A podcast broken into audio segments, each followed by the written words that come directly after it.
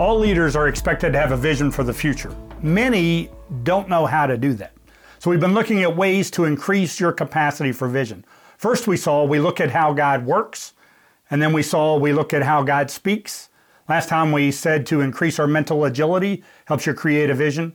So this time we're looking at exposing yourself to high performers in other disciplines.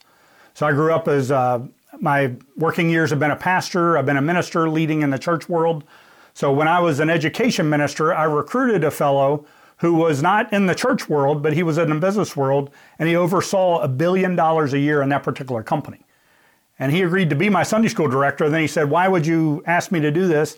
I don't know anything about Sunday school. I said, I know about Sunday school. You know about leadership. That's what I need to learn. So I learned a lot from him as a leader that has helped me in the church world ever since. So you can learn a lot from people in other disciplines, and you may wonder why that is.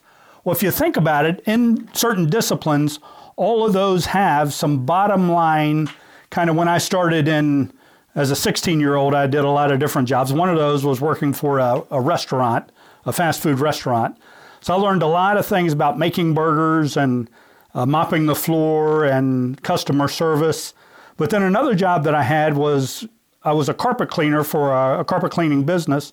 So I learned things about cleaning the carpet and moving the furniture and also customer service and learned many of those things. So some of those were the same. The customer service was the same, but a lot of those responsibilities were different. But as you go up in organizations, you will find that there are more and more similarities between other disciplines and your discipline.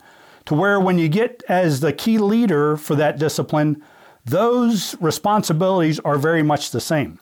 For example, the key leader discovers and creates the mission for the organization, but also the vision for the organization.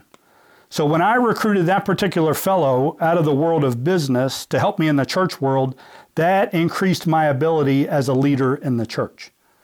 So God has placed in your sphere lots of people who can help you see what the vision is, but it's up to you to engage them, to recruit them, talk to them, and learn everything that you can learn to allow God to do all He wants to do in your sphere.